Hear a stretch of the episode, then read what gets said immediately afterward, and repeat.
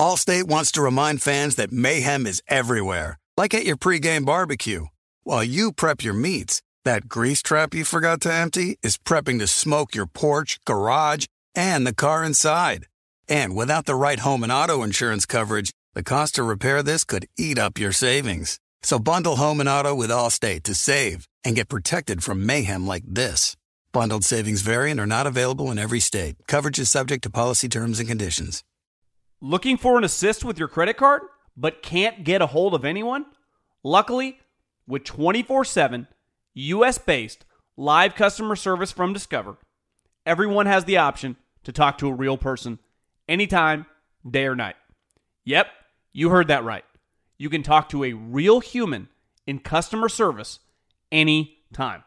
Sounds like a real game changer if you ask us. Make the right call and get the service you deserve with Discover. Limitations apply. See terms at discover.com slash credit card. The volume. The Three and Out podcast with me, John Middlekauff, is presented by FanDuel Sportsbook. There's no better place to make every moment more than with FanDuel. America's number one sportsbook, very easy to use, safe and secure. You get your winnings fast. I cannot recommend it enough. Love gambling with FanDuel. If you are new, just download the FanDuel Sportsbook app to get started now. Sign up with promo code Colin so they know we sent you.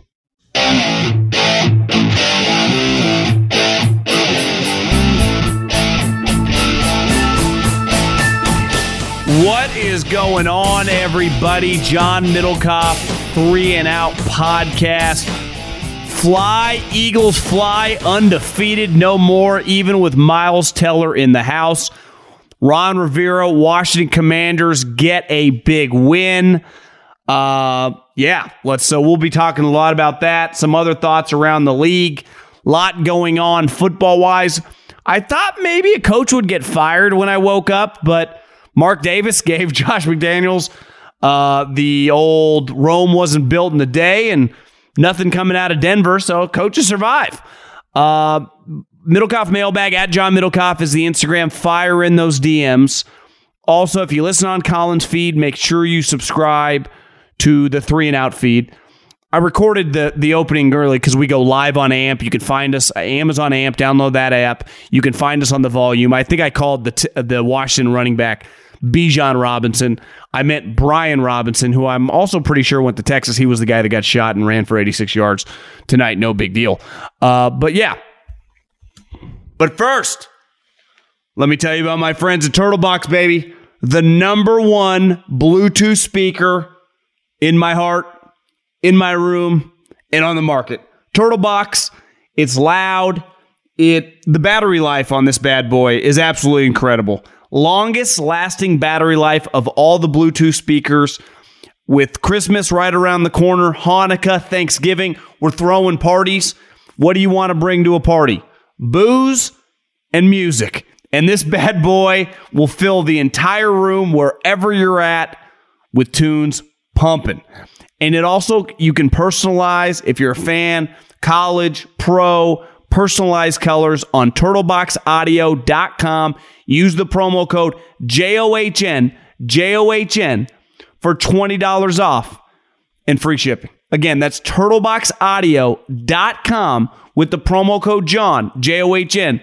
Free shipping, $20 off. Can't recommend these bad boys enough, especially right around the corner holiday times. Get people in your life a gift. TurtleboxAudio.com, promo code John. Okay, let's start with uh, the Monday night game. A uh, little upset city. Now, I, I think a lot of people, when we looked at the schedule, the Eagles were heavy favorites. They weren't going to go 17 to 0. Now, did I think they were going to lose at home to the Commanders and Taylor Heinicke? Probably not. But before we dive into the game, can I just rant on one thing really quick? I personally am tired of hearing these referees on the broadcasts. I, I just I don't like them chiming in, especially Monday night, Sunday night. Really annoys me. Like, yeah, bro, we understand you can't challenge the face mask on the fumble. We get it. But we're mad and we don't want to hear you chiming in. It's really becoming a pet peeve of mine every time that I hear that voice come on. And consistently, have you noticed? Chris and Troy on Sunday night and Monday night are always arguing with the guy because we're like, this rule's stupid. We get it's the rule. We get you're not in charge of changing the rule or whatever. We don't want to hear your opinion. I understand that the NFL executives and all these television executives put these guys on because we're all complaining. We're complaining because we're mad. It's football. We're emotional. But I don't need to hear some has been fucking referee telling me about the letter of the law. I, I do not want to hear it. I'm tired of it. And if I hear Chris or Troy have to argue with these guys one more time, get these guys off my broadcast. Now to the game. We got to give the commanders some credit. One, their, their franchise, I mean, talk about being in peril. We're constantly talking about them getting sued, attacked by attorney generals. Other owners are saying that Dan Snyder should sell. It is just a constant shit show with that franchise. They've had three different names in two years. Three different names in three years. That's like the Raiders. They had like three homes in three years. When you have a lot of homes in a short period of time or a lot of nicknames in a short period of time, like I red flag your franchise. But ultimately, as you saw tonight, and really this season, they're five and five. The players don't care. You think the players, like, do you think any of those defensive linemen or Terry McLaurin or Curtis Samuel or Bijan Robinson who just got shot? I mean, do you think these guys care about Dan Snyder? So while we talk about it a lot, and it's kind of fascinating how the Washington football team commanders might get sold, ultimately the players do not care. And you got to give them some credit for all the turmoil and everything going on. We just thought they weren't going to be that good. They trade for Carson Wentz. He gets hurt. He's nowhere to be found. And they're five and five. Think what Josh McDaniels would do to be five and five. What Frank Reich would have done to be five and five. What the Texans and the Jags and all these teams all over the league would do to be five and five right now. And Washington, if you open the internet—you'd think their franchise is about to fold. And I think what you saw tonight is the Eagles are a better team than Washington. If they played 10 times, the Eagles are winning that game eight or nine times. But when you're going to take on a team that's more talented you and a team later in the season that's, you know, 8 0, 9 0, great record that's rolling, the way to take them down is hit them right in the mouth. Like, how do you take down a bully? You shove them, you hit them right in the teeth. You don't let the bully push you around. And Washington showed up a little old school Ron Rivera style what did Troy say right before the game ended? They ran it 47 times tonight. They, now, did they ran it down their throat? I mean, they ran for over 150 yards, but they ran for like a little over three yards to carry. But they were just slamming it into them over and over and over again. And the stat that they showed on Monday Night Football to me was pretty eye opening because is Carson Wentz a more physically gifted player than Taylor Heinicke? Of course he is.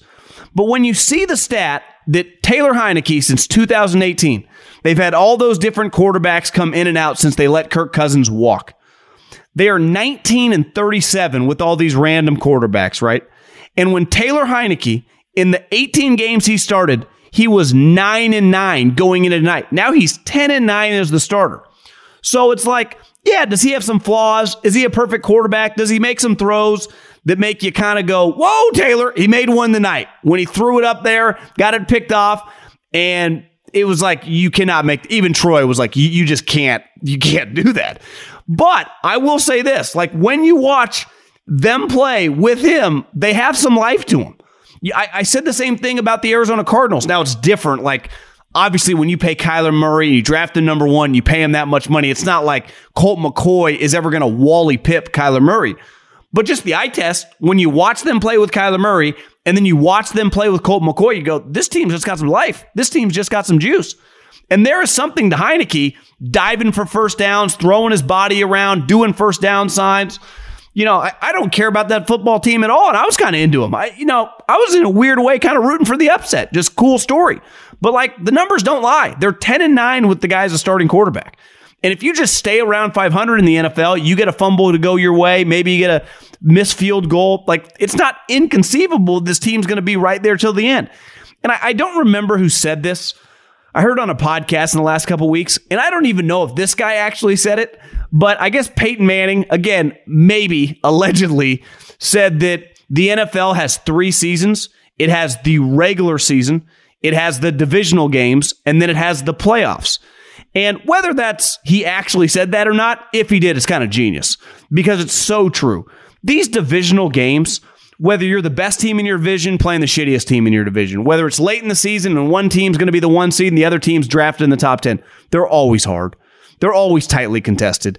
And the other thing I'll, always say about Monday night games, because as we get later in the season, Sunday night flexes. So you're not going to see shitty teams on Sunday.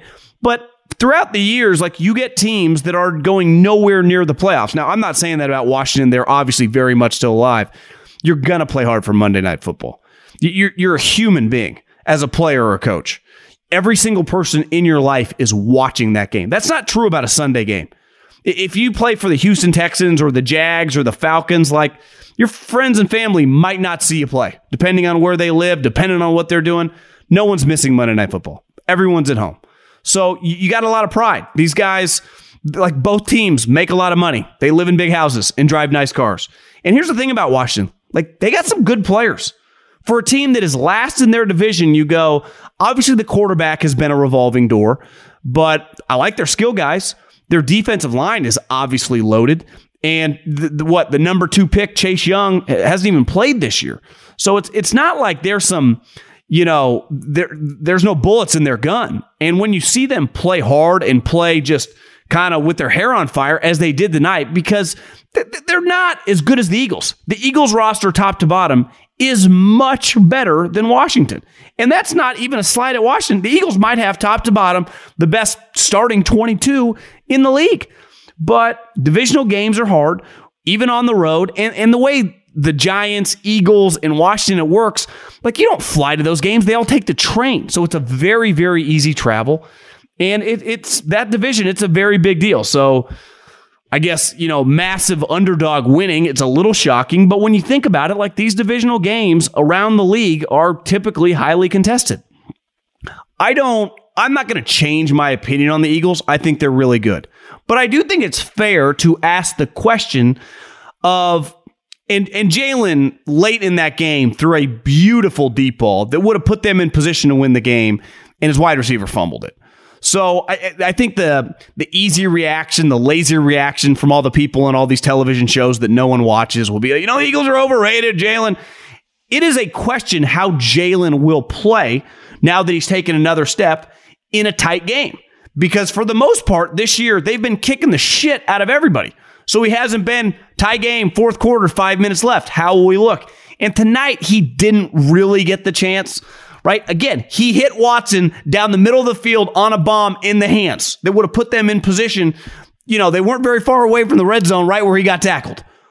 Obviously, they had another drive and he ran right into a sack, but still, like I, I I'm like, I'm not writing Jalen off just because of the game. But I do think it's fair to ask the question what will it look like? Just because now that they've taken a step as a team and he's taken a step as a player, he hasn't got the reps in these games because they've been winning by so much. And if I'm an Eagles fan, if I'm definitely on the coaching staff, obviously you want to win these games, but the nice part about being 8 0, you know, you can go what? You you could go, I'm trying to do my math here. So you got 9 games left you could go five and four the rest of the season, and you're still in pretty good shape.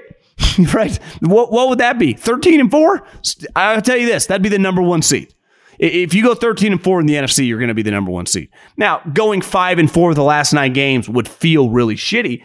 But if you get a lot of reps in those games and are still able to hold on to the to the one seed or even go 6 and 3 and get Jalen in these positions where, hey, it's five minutes left. We got one position, one possession. We're down four or five points. We have to drive to score a touchdown. Like he's going to need that because ultimately to win in the playoffs, you're in those situations. You're not, for the most part, every once in a while, teams just roll to the playoffs. Uh, the Niners did it like three years ago when they beat Minnesota and beat Green Bay. But for the most part, if you're going to make the Super Bowl, you're going to play in tightly contested games. And he just hasn't got tightly contested reps now that he's at this level of a player. He got some of them last year, but it's clear he's a different player this year. To me, his ball and his stats weren't great, but I, I think he throws a beautiful deep ball. I think I saw Jason Kelce because I always see his clips with Travis on on YouTube. I, I they do a podcast, And Jason thinks that he throws one of the best go route balls in the league. And I don't necessarily disagree. He, he throws a beautiful deep ball. But, you know, to win in the playoffs, it's not just about throwing go routes, right? It's about working your way down the field, picking defenses apart when they're mixing up from man to zone. You have to like take what the defense give you. You got to be patient. You got to know where the openings are. And you get better with that stuff with reps. Remember, this is a guy who was benched in college. I actually, I don't know if you had a chance to see RG3 sat down, kind of weird. RG3, he's like playing this role with ESPN. Like, it's like, guys, RG3 was kind of a laughing stock. Like, the Shanahans couldn't stand the guy. But, you know, he resurrected his career with ESPN. They think he's a star. But he was with McNabb, Michael Vick, and Jalen. And you could just tell the way Jalen was sitting around those guys, like, Jalen carries himself like he's a dude. He's an alpha and talking to people in Philly like it's one of his best characteristics. And they mentioned it on the game tonight that like Jason Kelce earlier in the season basically told Jalen, like, this is your team now. I'm not, I'm not the guy talking to the team all the time. Like, this is your role. You need to take this on. And that shows you what Jason, who's a Hall of Fame level player, believes in this guy. They clearly have the talent around him, but they're, they're just going to have to rep it out in these tighter games. They get another game against Dallas on the road in Dallas. That's going to be huge. Now, by no means do they have the number one seed locked up because Minnesota somehow doesn't lose either. Now, they already beat the Vikings this year. Uh, but I mean, do we really think the Vikings are going to go? I don't know. If I had to guess on the Vikings, like 13 wins, that and 13 wins is a hell of a season. Like I said, the Eagles could flounder to 13 wins. That's what happens when you have such a big cushion. Now, you still got divisional games left. These are really hard, but I'm not necessarily out on the Eagles. The other thing is they kept running the ball tonight, right? 47 rush attempts Washington had against Philly. Well, is Philly have a bad run defense, or are they missing the number? I think what was he 13th overall pick? Jordan Davis, the defensive tackle from from uh, Georgia, who's like 700 pounds but moves like a linebacker. Like he's been out a couple games with an ankle injury. Like that's a pretty big uh, addition to your run defense. Part of the reason you draft a guy like that in the top 15 because you can't run in the middle when I got that body type there, and he's not there. You put him with Hargreaves, Brandon Graham, like you know, Sweat, and some of the other guys they have, Quinn. That's probably the best defensive line in the league. Hell, it's still pretty damn good now. But I, I, I think that tonight is just your classic example, divisional game, fun. I mean, how much fun was that? Just watching two teams just be physical. I, I don't always need every game to be 40 to 38. I like a low scoring game. I don't even mind some turnovers. I like chaos. I was very, very entertained tonight. Football season is underway, so now is the perfect time to download FanDuel, America's number one sportsbook. Because right now, new customers get a no sweat first bet up to $1,000. That's free bets back if your first bet doesn't win. Just sign up using the promo code Colin. FanDuel has all your favorite bets from money line to point spreads to player props. You can combine your bets for a chance at a bigger payout with a same game parlay. The app is safe, secure, and super easy to use. Get paid your winnings fast. So sign up today with promo code Colin for your no sweat first bet. Make every moment more this season with FanDuel, official sportsbook partner of the NFL. 21 and over and present in Arizona, Colorado, Connecticut, Illinois, Iowa, Indiana, Louisiana, Michigan, New Jersey, New York, Pennsylvania, Tennessee, Virginia, or West Virginia. Must wager in designated offer market. Max bet $5. Restrictions apply. See full terms at sportsbook.fanduel.com. Gambling problem? Call 1 800 NEXT STEP or text NEXT STEP to 533 42 Arizona 1 888 789 7777 or visit ccpg.org slash chat Connecticut 1 800 Gambler or visit fanduel.com slash RG Colorado, Iowa, Indiana, Illinois, New Jersey, Pennsylvania, Virginia 1 877 770 STOP Louisiana or 1 800 270 7117 for confidential help Michigan. 1 877 8 HOPE NY or text HOPE NY 467 369 New York, Tennessee Redline 1 800 888 9789 Tennessee 1 800 522 4700 Wyoming. Visit www.1800gambler.net West Virginia. Allstate wants to remind fans that mayhem is everywhere, like at your pregame barbecue. While you prep your meats, that grease trap you forgot to empty is prepping to smoke your porch, garage, and the car inside. And without the right home and auto insurance coverage, the cost to repair this could eat up your savings. So bundle home and auto with Allstate to save and get protected from mayhem like this. Bundled savings variant are not available in every state. Coverage is subject to policy terms and conditions. Warning this product contains nicotine. Nicotine is an addictive chemical. Black Buffalo products are intended for adults age 21 and older who are consumers of nicotine or tobacco. If you're an adult age 21 and older and use nicotine or tobacco, I want to tell you about an American made success story in Black Buffalo's award winning nicotine pouches. Black Buffalo's nicotine pouches are not owned by Big Tobacco. They're an independent company proudly built right here in the USA for 21 and over adult consumers. Black Buffalo was built by dippers with decades of smokeless tobacco use. They believed the market wanted tobacco alternative nicotine products that offered the best of both worlds. Bold flavor, full pouches. What are they made of? It's pretty simple cured edible green leaves, food grade ingredients, and pharmaceutical grade nicotine. Most importantly, there's no tobacco leaf or stem. All proudly made right here in the USA. So if you're 21 and older, consume nicotine or tobacco, and want to join the Black Buffalo herd, head over to blackbuffalo.com to learn more. You can order nicotine pouches online, and they ship directly to most states. Or check out the store locator to purchase pouches at thousands of retail locations around the country. Black Buffalo Tobacco Alternative. Bold flavor, full pouches. It's funny, I was thinking about two trades today and just trades in general. I mean, a lot of players got traded really these last couple seasons. And I love them, you love them. Who doesn't love trades? When, we're young kids loving pro sports, one of the cool parts is the off-season trades, the trades in season. Trades are just a cool element as a fan to follow whatever your favorite team is, whatever your favorite league is.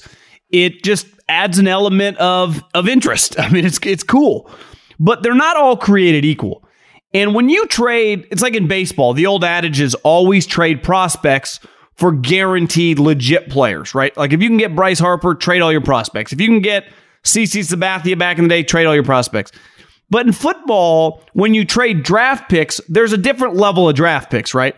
When I trade you in the middle of the season a one for a player, like the Rams did a couple years ago in the middle of the season when they traded for Jalen Ramsey, they didn't know for sure what their draft pick was going to be that year, let alone the following year. There's an unknown. But when you're in the offseason and I trade you my first round pick for Davante Adams, when I trade you my first round pick for uh, Tyreek Hill, you know that there's a value on that pick. So it, in my opinion, it's always easier to be like, hey, I'll give you my first and the rest of this package for Tyreek Hill. The package is set, right? But when you're in the season, there's a lot of unknown. Or even right before the season, remember Khalil Mack got traded basically week one all those years ago to the Bears. And you didn't exactly know where the Bears were going to be. I thought the Bears would probably be pretty average. They ended up winning 12 games that season. And when you look at the Broncos and you look at the Rams, like they made trades for quarterbacks, veteran quarterbacks, one who's a Hall of Famer and the other Stafford, uh, you know, who was really talented and basically everyone blamed the Lions. But when they made those picks, it was like, we're going to be good. And for the Rams, they won the Super Bowl. But this year, they're in shambles. And you know who's really set to benefit? Like, they're not going to win. They suck. And now Stafford's banged up. I mean, the Lions are going to have two top 10 picks. The Lions actually have somewhat of a bright future because of the move they made. Jameson Williams, the dude they drafted in the first round, has not even played yet. Aidan Hutchinson is really coming on. They're going to have their own pick and this Rams pick, which honestly, are, are we sure the Rams are going to win five games? Cooper Kupp just got injured. Who knows how long he's going to be out? Who Matt Stafford was already hurt before he got a concussion. And Denver made a calculated risk. I supported them when they did that. When I saw that the Seattle traded for Russell Wilson, like every person, I thought Seattle was going to suck and Denver was going to be good. It's been the opposite. Seattle looks like they're a 9 or 10 win team and Denver blows. I mean, Denver stinks and they got a major problem on their hands. Right? At least the Rams, no matter what happens, can always say, We won the Super Bowl. Denver not only made this enormous trade where they had, I think, what they had the ninth pick last year. They're looking like they have a potential another top 10 pick this year. And they have this quarterback who's a diminishing asset. So anytime you trade future picks, you know, you can be cocky and confident and think you're going to be good, but in football, a couple key injuries, season goes weird, you lose, you get a couple, you know, a field goal bounces off the upright, a pick doesn't go your way, a fumble you don't fall on. All of a sudden, you can go from 11 win team to a 6 win team in the blink of a fucking eye. And I think you're seeing it happen. And I, basically every single one of these trades that were made, I thought Denver won it. I thought the Rams won it. I thought the Raiders won it. Now, the difference is the Raiders and the Miami Dolphins trades, those were set trades. Like, I'm trading you the picks. We already know the numbers. Pick 31, 58. Like, the numbers were already set. When you trade these futures, you're basically just betting we're going to continue to be good. And last year, for example, with the Lions, they won the Super Bowl. They got the 32nd pick. Wasn't that big of a killer. This year, for the Lions, you got to be licking your lips because you have the same amount of wins right now as the Rams. And that was not, I mean, the Rams are in shambles because they're at the point, kind of like the Lakers, you can't just tank. You, you don't have your pick. So it doesn't behoove you to lose. It doesn't behoove you. Let's just give Stafford a month off and take a deep breath. And like I said, the other story that is just never going to go away is like, is Sean McVay just going to call it quits? That, that's already exhausting me. I, have talked about this before. My theory was pretty simple on the Belichick guys. The ones that never leave Bill's side and then go become head coaches always fail. Joe Judge, Matt Patricia, Josh McDaniels, the ones that studied under him or played under him and then go on their own and figure it out have been having success. And I saw this clip on Instagram, I think like last week. You know, it's just like uh, one of those motivational Instagram accounts, and it basically said leaving home when you're young, you know, like 25 to 30, like that range, like once you get out of college, is a life hack. Go to a city, move to a state that you don't know anyone. And I didn't mean to do it, it just kind of happened. But looking back, like it, really benefited me as I grew older, taking a chance and not even knowing what I didn't even know and forcing you to meet new people. And you just grow as a human being because the, for the Belichick guys, for Josh McDaniels, it was always easy for him to go back to Bill Belichick. Look at Joe Judge and Matt Patricia. The, Joe Judge became the head coach of the New York Giants, lasted two years, went crawling back to Bill. Matt Patricia was one of the biggest laughingstock head coaches we've ever seen. The players despised him, crawling back to Bill Belichick. And when I look at Mike Vrabel, who is known as a Belichick guy, even though he never coached under him, but he played under him for so long and he was his team captain and kind of like him and Bruschi were, you know, Belichick on the field. And then Brian Daboll, whose career in the NFL started with Belichick and spent a lot of time with Belichick, multiple iterations, really grew as a coach when he went under Sean McDermott and got to coach a project in Josh Allen. Like those guys right now, one seven and two, and the other guy six and three. They have no business to be that good. Neither one of those teams is very good. Now, Vrabel has a long resume now, or a longer resume. He's been coaching for what, four or five years of being a head coach, and he's been winning. But this specific team, with the injuries, trading their best player, losing their best pass rusher, and they just win. Is it pretty? No. But did they beat the Denver Broncos? Of course they beat the Denver Broncos. Do you think Nathaniel Hackett and crappy Russell Wilson were going to beat Mike Vrabel? No. And Mike Vrabel, think about this. Like, as a player going into getting into coaching, think how easy it would have been for him to go work for Bill Belichick. You don't think Bill Belichick would have named him as D line coach, as linebacker coach? It would have been the easiest move of his career. Yet he went to work for Urban Meyer, who in a weird way is also kind of, you know, him, Belichick and Urban are tight. And then he went to work for Bill O'Brien, someone who is a Belichick guy, but he just, you know, he just got to hear another voice. He got to do his own thing. And obviously, Brian Daboll's career took off like a rocket ship when he went to Buffalo because it would have been the easiest thing just sit and sit with Bill, sit with Bill. Eventually, Josh leaves, he takes over for Josh, but he didn't do it. And I think both these guys are really benefiting, unlike the majority of the history of the Belichick guys, because they weren't afraid to leave him. And not just leave him for a head coaching job, but leave him for position coaching jobs, coordinator jobs. Just get from out of his wing because under his wing, he does everything. He's the GM. He's, you know, he's the cap guy. He's obviously the offensive and defensive coordinator. Nothing happens under that regime without him putting a stamp on it. And that's not the way a lot of programs work. Most teams, if I'm the defensive head coach, like I let my offensive coordinator call the plays. Mean, because I don't know what's going on. And I think those guys are great stories of just people willingness to uh, spread their wings. And now they're kicking ass and taking names.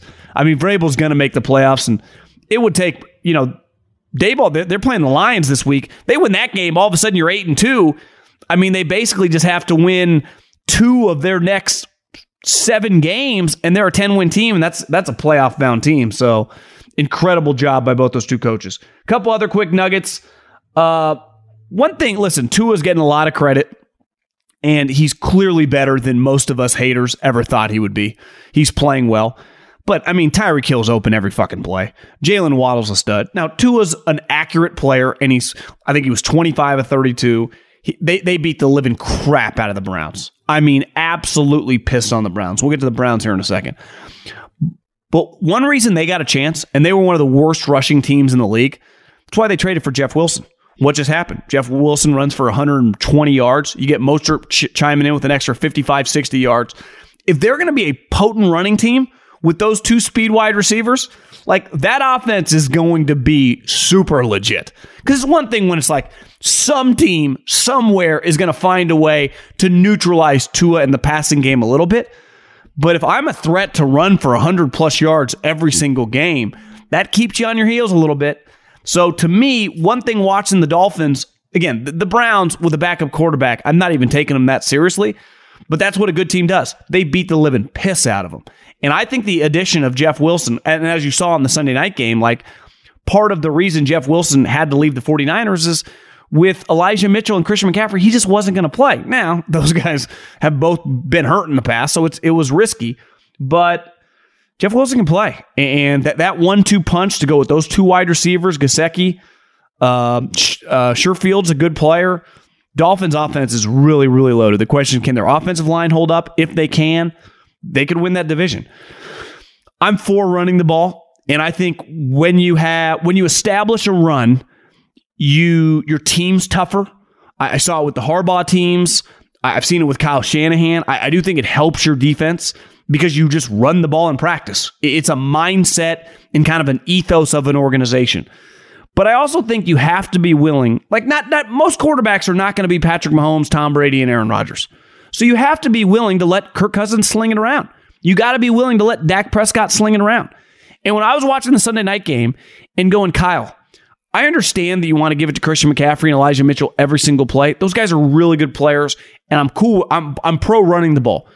But you also have Deebo Samuel, George Kittle, Brandon Aiyuk. Basically, the seventh weapon on your team is Jauan Jennings, who's like 6'3, 215 pounds, and who's made massive plays in playoff games and must win games last season. Like, be willing to throw the ball. And we don't have to just run go routes. You can just go four or five wide and run quick slants, quick outs, and have a threat of passing the ball. Kind of like what I just talked about with the Miami Dolphins. What's going to balance out their offense is now that they can run the football. Well, hey, Kyle, you have to. I, Kyle's addicted to running the ball, and it served him well, right? He's won four playoff games in two of the last three years. Last year, he won two playoff games on the road because he's been tougher, and his toughness stems from running the ball. And he's lucky. He's got a fullback, one of the only teams in the league that has like a legitimate fullback, and obviously a tight end that can block. But in this league, especially when you have a team, you're down by three points, you're up by three points, and you got a team on the ropes, when you can pass, you can score. When you have to run the ball constantly, it takes you forever to drive the football. And the 49ers are just not a quick strike team unless Deebo makes them play out of his ass. But if they were just willing to spread the ball out, I'm not sitting here acting like I'm Bill Walsh in Kyle Shanahan's Freddie Kitchens. But like there's a basic element of football of like, bro, you got advantages. No, Brandon Aiyuk's really good. People can't cover him. Most linebackers and safeties are not going to be able to cover George Kittle. So you got to be willing to let Jimmy Garoppolo throw them the ball. And yeah, he might throw a pick, but he also might throw two or three touchdowns. And then you'll get the lead. And then you can run the ball. But he's just, God, it's just very rare that you see a younger coach so addicted to running the football. Um, Brandon Staley, I'll give him a little bit of a pass. Like his team is very, very injured. I mean, he's losing players on a weekly basis for the season. It's pretty crazy. But they're going to be in a dogfight now to make the playoffs. And if you watch, if you're a Justin Herbert hater, I don't know what to tell you. Like if you watch that guy and your quarterback is not Mahomes, Allen, Lamar, Rodgers, like what are you really talking about? You would take that guy in a New York minute. Herbert's a stud. If you miss the playoffs back to back seasons with Justin Herbert as your starter, I don't know, man. Now, I understand Dean Spanos is cheap and he does not want to pay a coach to go away, even if Brandon Staley is technically, you know, one, probably one of the cheaper coaches in the league. But you have this bright, shining star, of this young, physically gifted quarterback. And there is an offensive coach out there in the market. And he goes by the name Sean Payton. He's literally working in LA right now for Fox. Comes there every single week. If you can't entertain that, shame on you. You deserve to be this mediocre franchise. That really, if it wasn't for us, people that talk about football that are from the West Coast, most people would never care about you. Because I, I lived in Philadelphia. I, I, I, no one cares about the Chargers in any other element or any other part of the country because for the most part, you don't really matter. You always have really good teams and you never live up to the hype. Well, why don't you give, why, why don't you go pay for a top flight head coach who happens to be available and put him with this young star quarterback and just see what happens? Last time Sean Payton got a really good young quarterback, he built a dynasty. Dynasty would be strong, but you know what I mean. He, he built a consistent, high end, top five, six NFL team for 15 years. The Saints were a consistent playoff team, went to a Super Bowl, won a Super Bowl, went to the playoffs all the time. We're just consistently good. They won that division a lot. Like, you're not going to win the division with this guy. You're just not.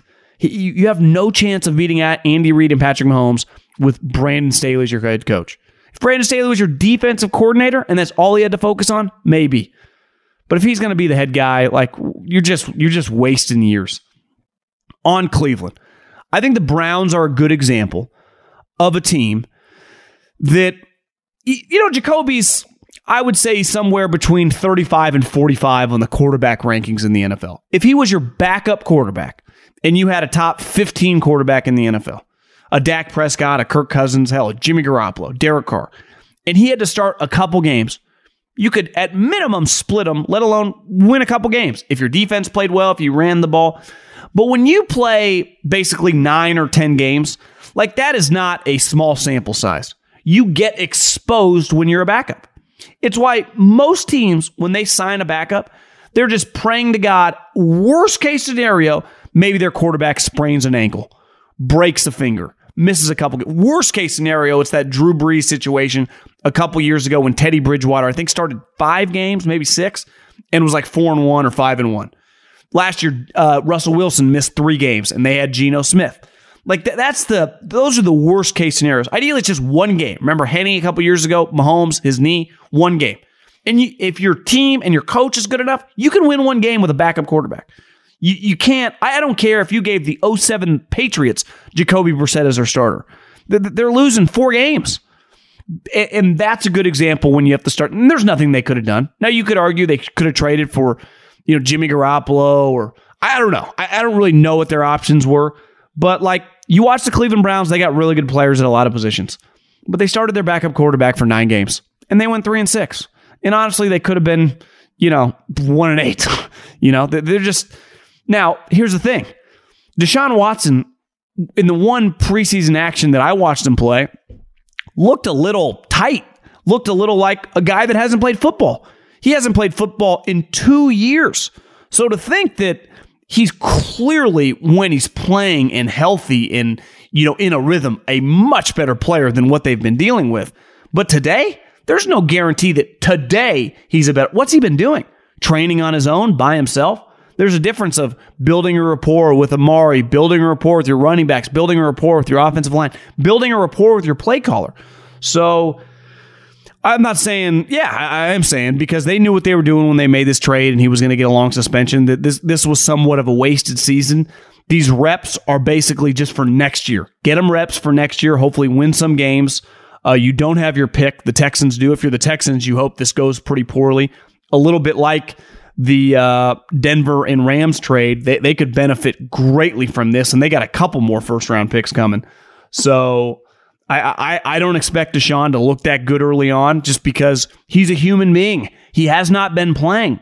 And then there's the element of everyone kind of looking at him weird. There's just there's an elephant in the room with him of just there's a bizarre situation. So there's a pressure outside of football, and then there's just the pressure of football trying to prove that you're worth 230 million all guaranteed.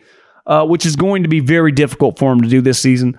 The Browns, I think if you're a fan, you just root for them to win as many games so the so you don't have to give like the ninth pick to the Houston Texans. And then last but not least, I think Texas and Texas A&M are a good example. That historically in baseball, I could buy a sweet play. I could buy Bryce Harper and he can win the MVP. In basketball, I can buy Kevin Durant and he's just sweet. In football, for the most part, historically, free agency has been very hit or miss. It's difficult to, for it to be a plug and play league. Now, that doesn't mean there aren't transcendent players. Reggie White, the Packers signed him, boom, Hall of Fame. Von Miller, the Bills signed him, he's awesome. Like it can work with all time great players. But for the most part, most players hitting free agency are hit or miss. No different than recruiting. In the history of college football, in the SEC, all the Ohio States and USC's, they've been cheating forever. And when I say cheating, they just haven't followed the fucking ludicrous NCAA's stupid rules.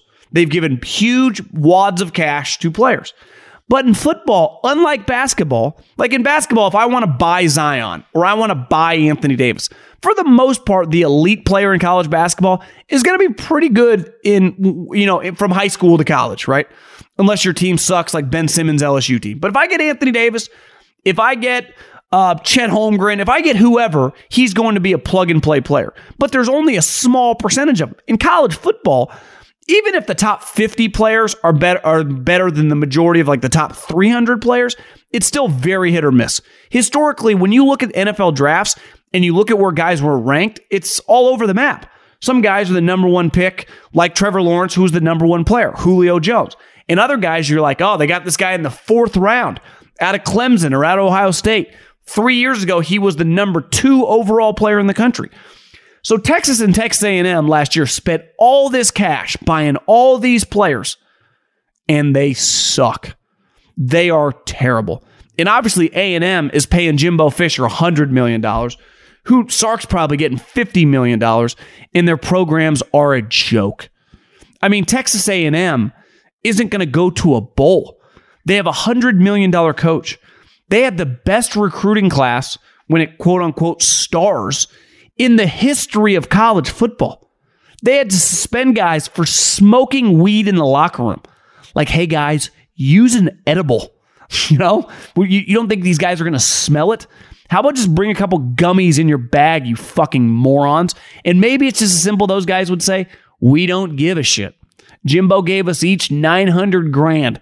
We can do whatever we want. And if we don't like it here, we'll transfer. And that's just the fact. And last year was like, oh, Sark, they're paying all this money for these offensive linemen. They're buying all these players. Jordan Addison's on the open market. Part of why Lincoln Riley has had some success with all the movement, think of the players that he brought. Like his main player was the quarterback that he literally brought from Oklahoma. Already knew the guy. Like they had a close relationship. So, yeah, USC bought Caleb Williams, gave him a ton of money, but it was a personal relationship. It was a, you know, it was a business deal that both sides agreed to and felt good about and wanted to be together. Like, did ultimately a lot of these guys go to Texas and Texas A&M because they love Jimbo and Sark, or because they gave him an astronomical amount of money? I think Lane Kiffin was asked a couple weeks back. Uh, I, I think Jimbo's defensive coordinator came from Ole Miss last year, and they're like, you know, why'd you lose him? He's like, well, they bought him. They paid. They had more money than us. And anytime that you're doing that, like that's all you hang your hat on. Like obviously Alabama, Ohio State, and these other programs, Georgia, spend a lot of money too. Like I'm not trying to act like they don't, but it does feel like there's more substance when they're doing it. It does feel like people want to be there. It feels like a lot of people, players and coaches included, Texas A&M going strictly for the money. And anytime you go somewhere strictly for the money and figure out everything after that, I it can be a very very it's kind of like a teeter totter. If it goes perfectly, it'll balance out. If it goes wrong, it's going to be a disaster and it's going to sink like the Titanic, and that's what's happening. Ultimately, with Texas, now Jimbo might be a bad coach too. Sark's just not very good. Sark is just not a very good coach. I've been saying this forever. Said the same thing about Cliff Kingsbury. Like it's pretty clear. Like when the evidence is there, just read the evidence and just base everything off that. Sark has a long history of not being a very good coach. And he plays TCU, who I had a buddy in the league that told me that they got a ton of NFL players quarterback, wide receiver, running back. So it's not like TCU is you know, fucking San Diego State here. They, are a good program with NFL players. Sonny Dykes beat them. It's like, well, Sark, you know, their defense sucks, but they can always score. Score 10 points at home. 10 point. Game day was there. You got Jordan Spieth picking you, singing hook 'em horns, and everyone, there's 50,000 people screaming. He scored 10 points. Of course he does. Steve Sarkisian, just not, not very good.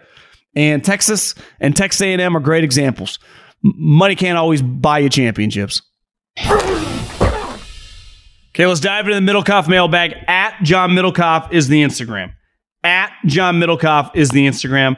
Fire in those direct messages and get your question answered here on the show. Very, very easy to do. What's up, bro? Question for the mailbag. I've never been a Derek Carr guy, but he's obviously got talent and really cares, but he's just too sensitive. And I think his teammates look at him in the eye, look at him side eyed sometimes for being soft. You think they trade him this off, off season? I would. I played baseball at blank when you were at Fresno, so shout out to the old WAC. Oh, Hawaii. Yeah, I mean, I here's the thing. I, I thought yesterday he was, you know, in borderline tears emotionally. I think because he knows he's in trouble. Like I, I think he knows there's nothing else he can do. For a decade, the majority of the teams he's played on have not been good. So he's been used to saying after games, I got to do better. I got to play better. I think they've put everything they've had into this season, him and Davante, and they're two and seven. So I think he's emotionally moved because he knows his time with the Raiders is going to come to an end. He's not going to be the quarterback next year. I will be stunned if Derek Carr is on the team. I saw Cowherd theorizing that they could get rid of him and trade him. His look at his contract. He did not sign a Kyler Murray contract. They're not going to cut him because he has value, but yeah, I, I, think that they trade him this offseason.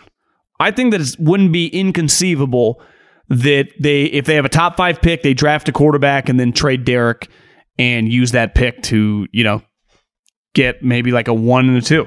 Because Derek would have value. High character guy. He's won before. He does have, you know, for a guy with physical attributes, he doesn't really let it rip often enough. And like when you watch Cousins, I used to think Carr was a better player than Cousins. But like Cousins doesn't play afraid, especially when like his back's against the wall, he'll kind of let it rip. And it feels like you watch Derek, it's like, Derek, you got to let it fly, baby. And it might just be he's had 7 million coaches in his life. I, I don't know. I thought he was emotionally moved because it's like, you know, when you realize it's over before it's over, but you know. And I, I think he knows. Listen to your Saturday mailbag. Someone DM'd about Vegas golf. Highly recommend Paiute Resort.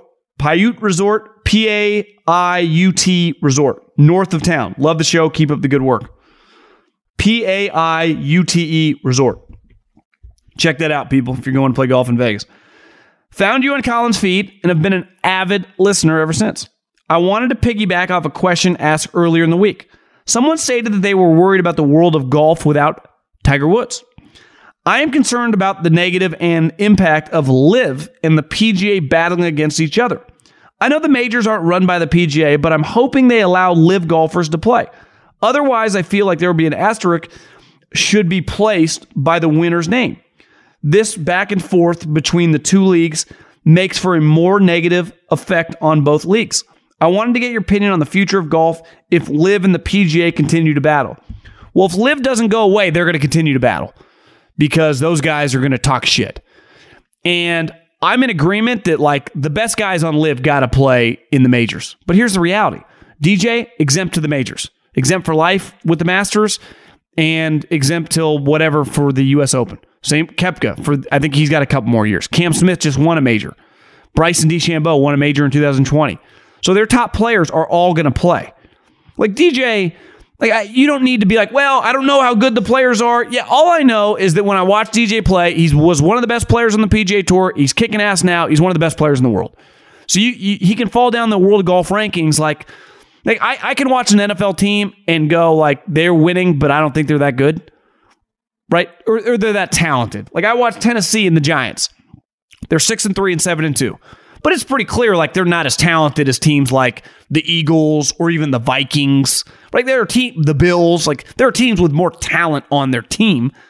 Like I, you can watch DJ play golf even if it's on YouTube on LIV. I don't think LIV's terrible for golf. I think that type controversy in the way society we live in, like it, that interests people. Now, can that just carry itself for years? No, but I also think that eventually someone you got to meet in the middle. Can you play some events against each other? Uh, I, I I find LIV pretty fascinating, and I, I haven't watched that much of it, but I like the back and forth. And I, I think the PGA Tour, like sometimes, like PGA Tour got fat and happy. Like, how the fuck are you guys fat and happy? Tiger's got a messed up leg. He's never going to play on your tour again full time. Hell, he's not going to play in PGA events. The only event he might play is his own in Riviera. He's going to play the majors, which aren't you. So you got to figure out a way to adapt.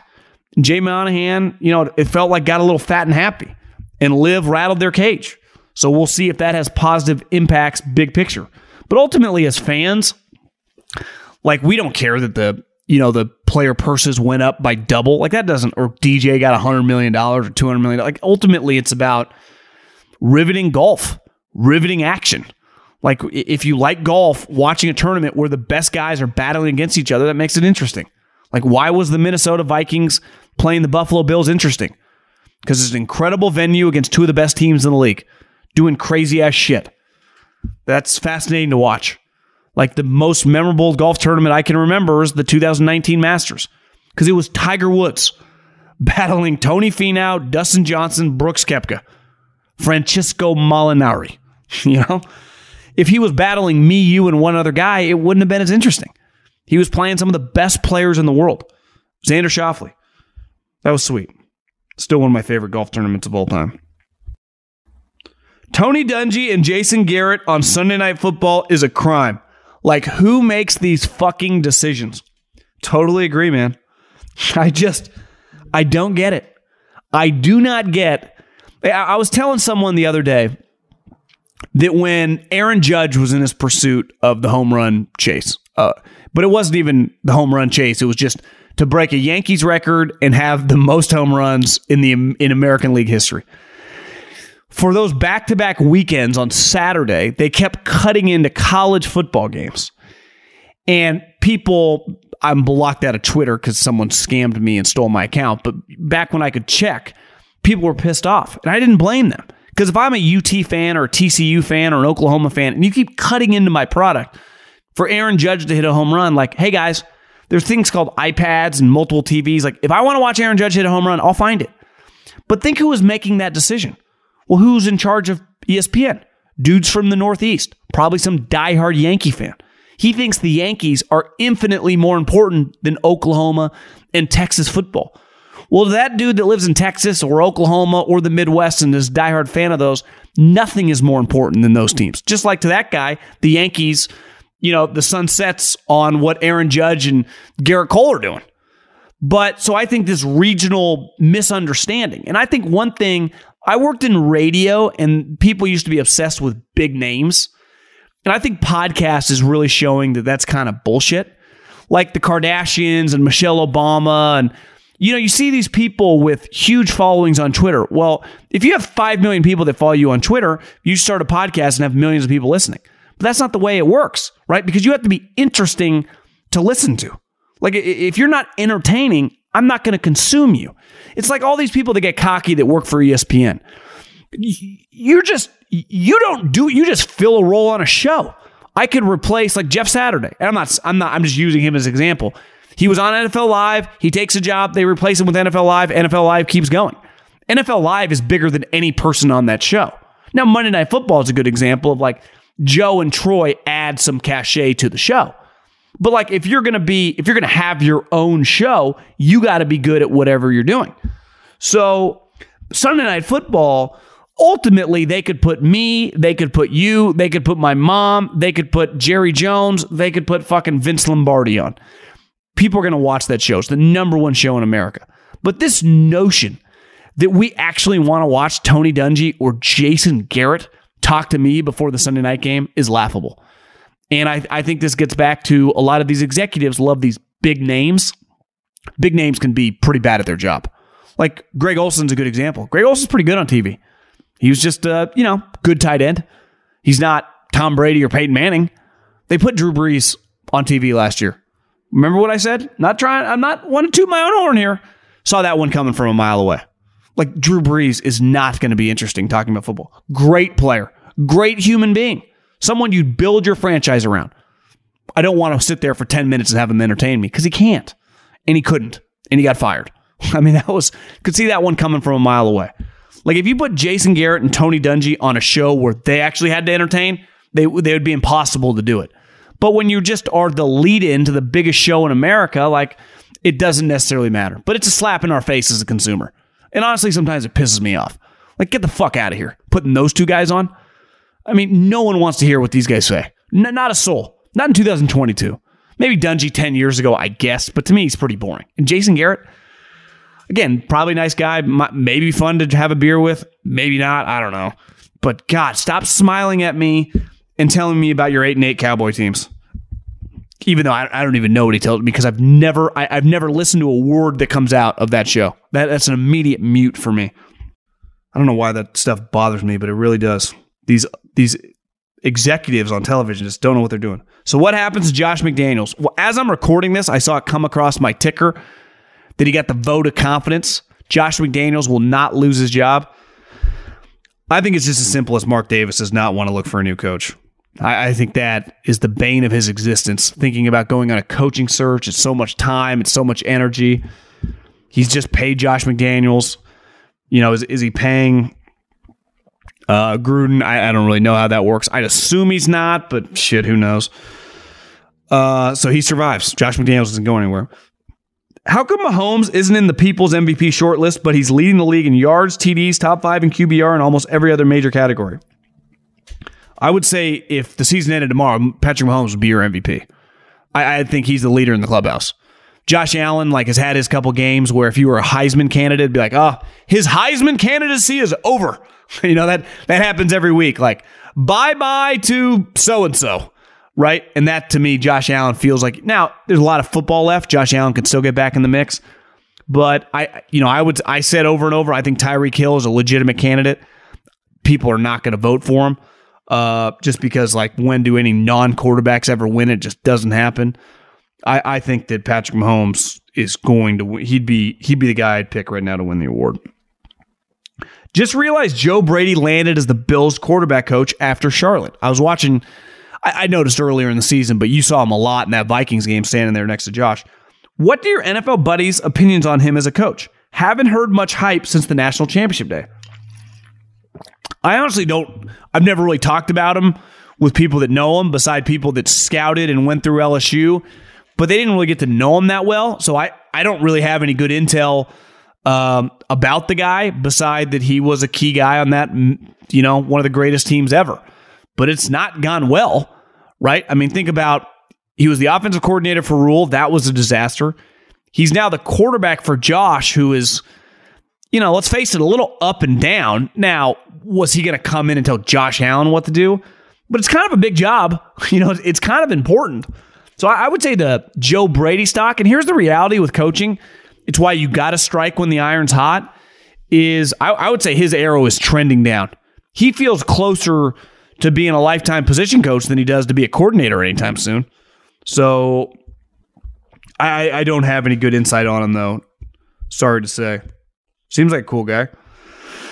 I thought you were wrong about the Saints all off season and thought the team had enough talent to be a wild card team. Dennis Allen was awesome as the defensive coordinator, and I thought he'd be good.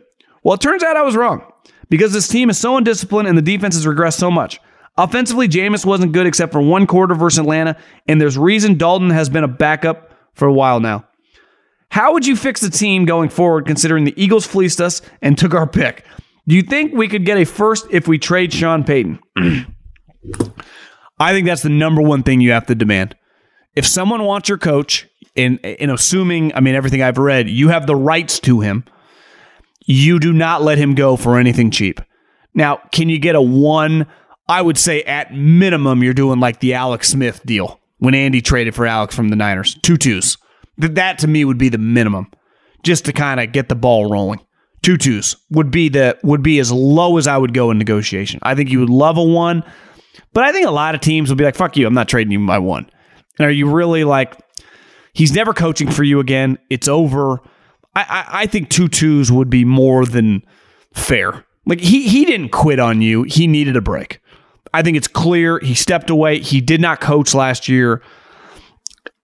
You know, part of it is you don't want to screw him too much either, right? He was a major reason for your success. He did not screw you guys over at all. And he's, I don't think he's trying to take advantage of the situation. I mean, I'm assuming he's going to come back. Maybe he won't this year. Maybe he'll take two years off. But I, I think, you know, working with him would be the fair thing to do. I think when coaches screw you, right, it's happened with Parcells and Belichick, uh, Gruden and the Raiders. This situation feels more like I, I think you can work with them because if you're Sean Payton, like if I let's say I take the Chargers job and we have the 15th pick, like, I don't want to trade the 15th pick and take the job. Can I trade you our second round pick? Can I trade you a player? Can I trade you? I don't know. I it's it's tough, and I it's weird. You know, that's the hard part about doing business with people you're friends with is, you know, you you let personal feelings get involved. It's easier uh, to not probably be as cutthroat as you can be without letting personal feelings get involved. Uh, appreciate everyone firing those DMs. At John Middlekauff is the Instagram. Fire in those DMs. Talk to everyone soon. Peace.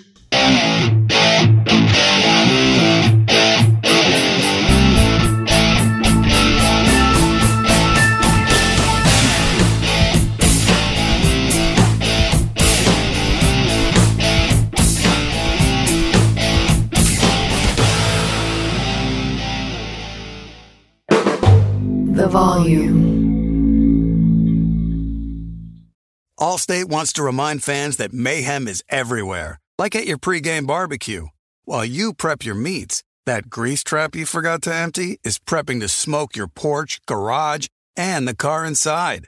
And without the right home and auto insurance coverage, the cost to repair this could eat up your savings. So bundle home and auto with Allstate to save and get protected from mayhem like this. Bundled savings variant are not available in every state. Coverage is subject to policy terms and conditions. With the Wells Fargo Active Cash Credit Card, you can earn unlimited 2% cash rewards on purchases you want and purchases you need. That means you earn on what you want, like trying out that new workout class, and 2% cash rewards on what you need, like a foam roller for your sore muscles. That's the beauty of the Active Cash Credit Card. It's ready when you are with unlimited 2% cash rewards. The Wells Fargo Active Cash Credit Card. That's real life ready. Terms apply. Learn more at wellsfargo.com slash activecash.